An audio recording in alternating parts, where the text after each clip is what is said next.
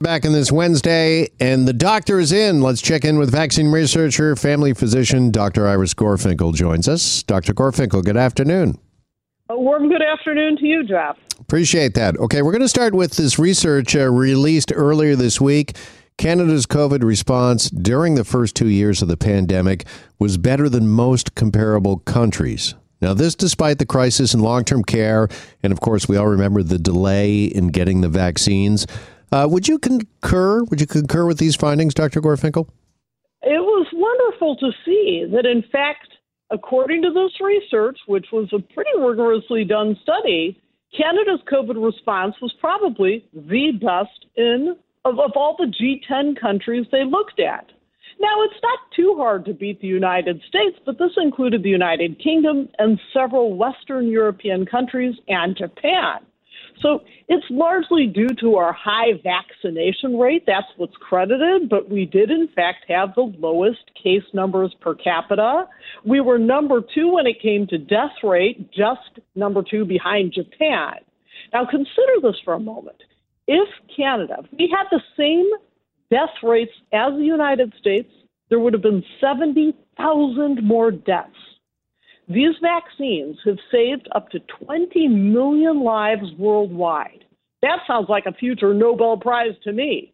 I mean, our vaccination uptake was probably among the highest in the world. At this point, well over four out of five Canadians have had two shots, I'm deeply concerned because less than 50% have still had that third dose, and we know that third dose is super important to fight Omicron. And we're at about 10% for having that fourth dose, a second booster shot. All right, I want to get to a booster shots in just a second, but does this study also speak to uh, lockdowns? I wanted to ask you about that. The vaccines obviously played a key and a crucial role, but uh, lockdowns uh, as well. As you well know, here in Ontario, we were one of, if not the most uh, lockdown uh, region or area in the entire world for uh, some time. And is these findings that uh, Canada's COVID response uh, was top amongst G10 nations, does that tell us that uh, the decisions that lawmakers, politicians made, because they were quite controversial, obviously, particularly with small business owners, that the lockdowns were also necessary, do we think? Now, this particular study does not address the reasons why. It just states what is, what's known. You know, so you and I can think about it. Could it be? Absolutely. There was certainly a high degree of cooperation among the population. The population bought into public health measures. I mean, think about how we pivoted, not just when it came to lockdowns, but when it came to masking, when it came to do, just, you know, doing the social distancing when it came to agreeing with social isolation and physical isolation once people knew they were sick. There were a lot of moving parts in here, and all of them made those numbers what they now are. All right, let's get to uh, vaccines because you mentioned that high vaccination rate, and there's been a lot of renewed talk about uh, vaccines and booster shots, and whether or not it's time, Dr. Gorfinkel, to offer everyone a fourth dose, given that the BA5 cases are really on a steep incline. They are on a sharp rise uh, right now. Uh, give us your take. Is it time that we open up this uh, fourth shot? Yeah, it's unbelievable. BA5 is more contagious than BA2 and BA1. We know that BA5 is rapidly taking over right along with BA4, and it's better at escaping the immunity from vaccinations. So, just to quickly recap, we've got a few options what to do with that fourth dose. Give it immediately to people who are five, six months out from that third dose wait to give that vaccine till the fall, the original vaccine, or wait to the fall to get the bivalent vaccine that may or may not be approved by Health Canada. So those are the three options facing people. So, so what to do? This is to me a question of bird in the hand versus two in the bush.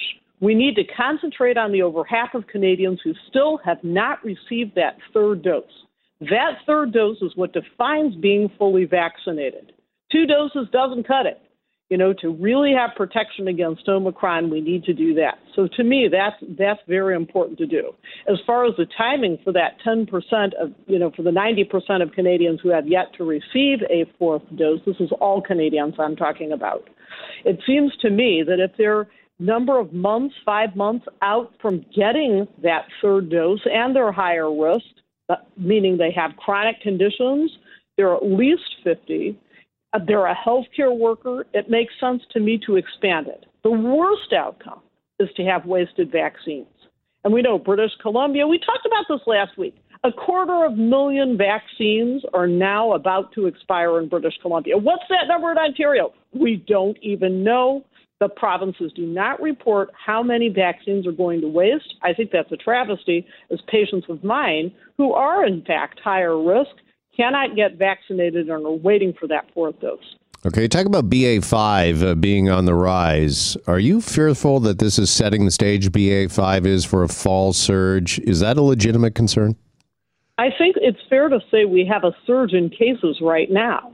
It's, you know, hospitalizations are at an all time low, as are, incidentally, getting vaccinated. We're not giving new vaccines out. There really are very few vaccines being given.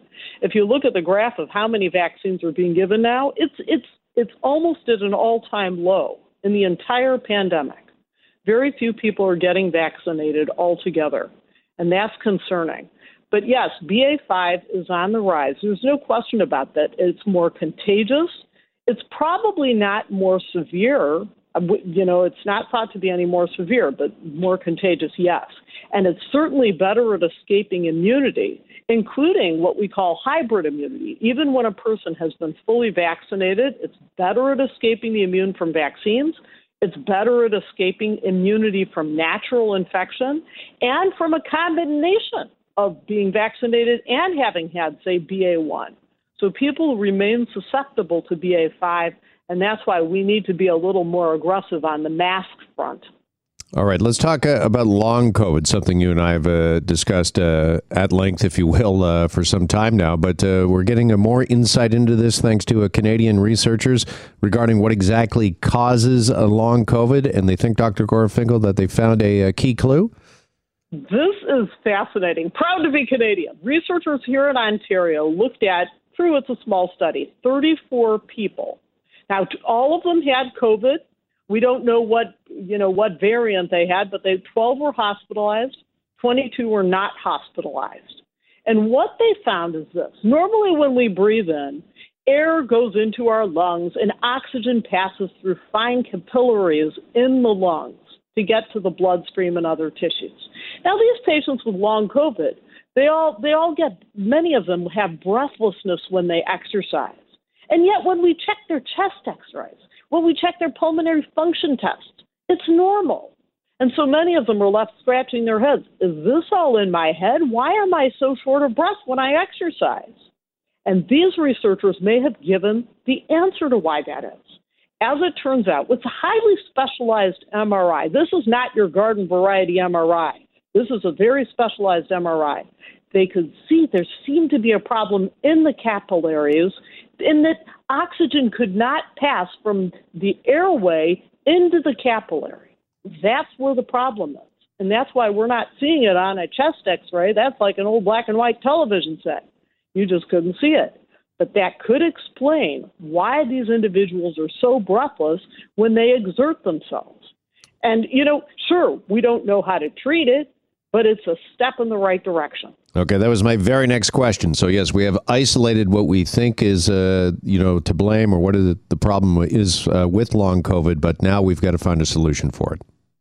Absolutely. Well, that's one problem, right? There, there are several problems that happen in long COVID but it's a step in the right direction in understanding part of a bigger pathophysiology that's taking place when people have this problem. All right, we got to step aside, get a quick break, and then more with vaccine researcher, family physician, Dr. Iris Gorfinkel after this here in the Jeff McArthur Show. Stay with us. Hi, it's Shauna, and I might be a bad parent because my kids think french fries are vegetables. Hey, it's Ryan, and I might be a bad parent because I went out for wings when my wife was in the hospital after giving birth. Johnny here. I might be a bad parent because in my house, the tooth fairy gives pocket change. But we're not alone. Len emailed us and said his six year old daughter's Tarzan moment going from love seat to lazy boy by curtains made him more proud than any dance recital. and Andy left his two year old at the rink. All right, guys, I'm sure we're not alone. Like Andy's kid. For stories and confessions like this, make sure you check out our podcast. It's called Bad Parents, and it's available wherever you get your podcasts. I left a glove at the rink.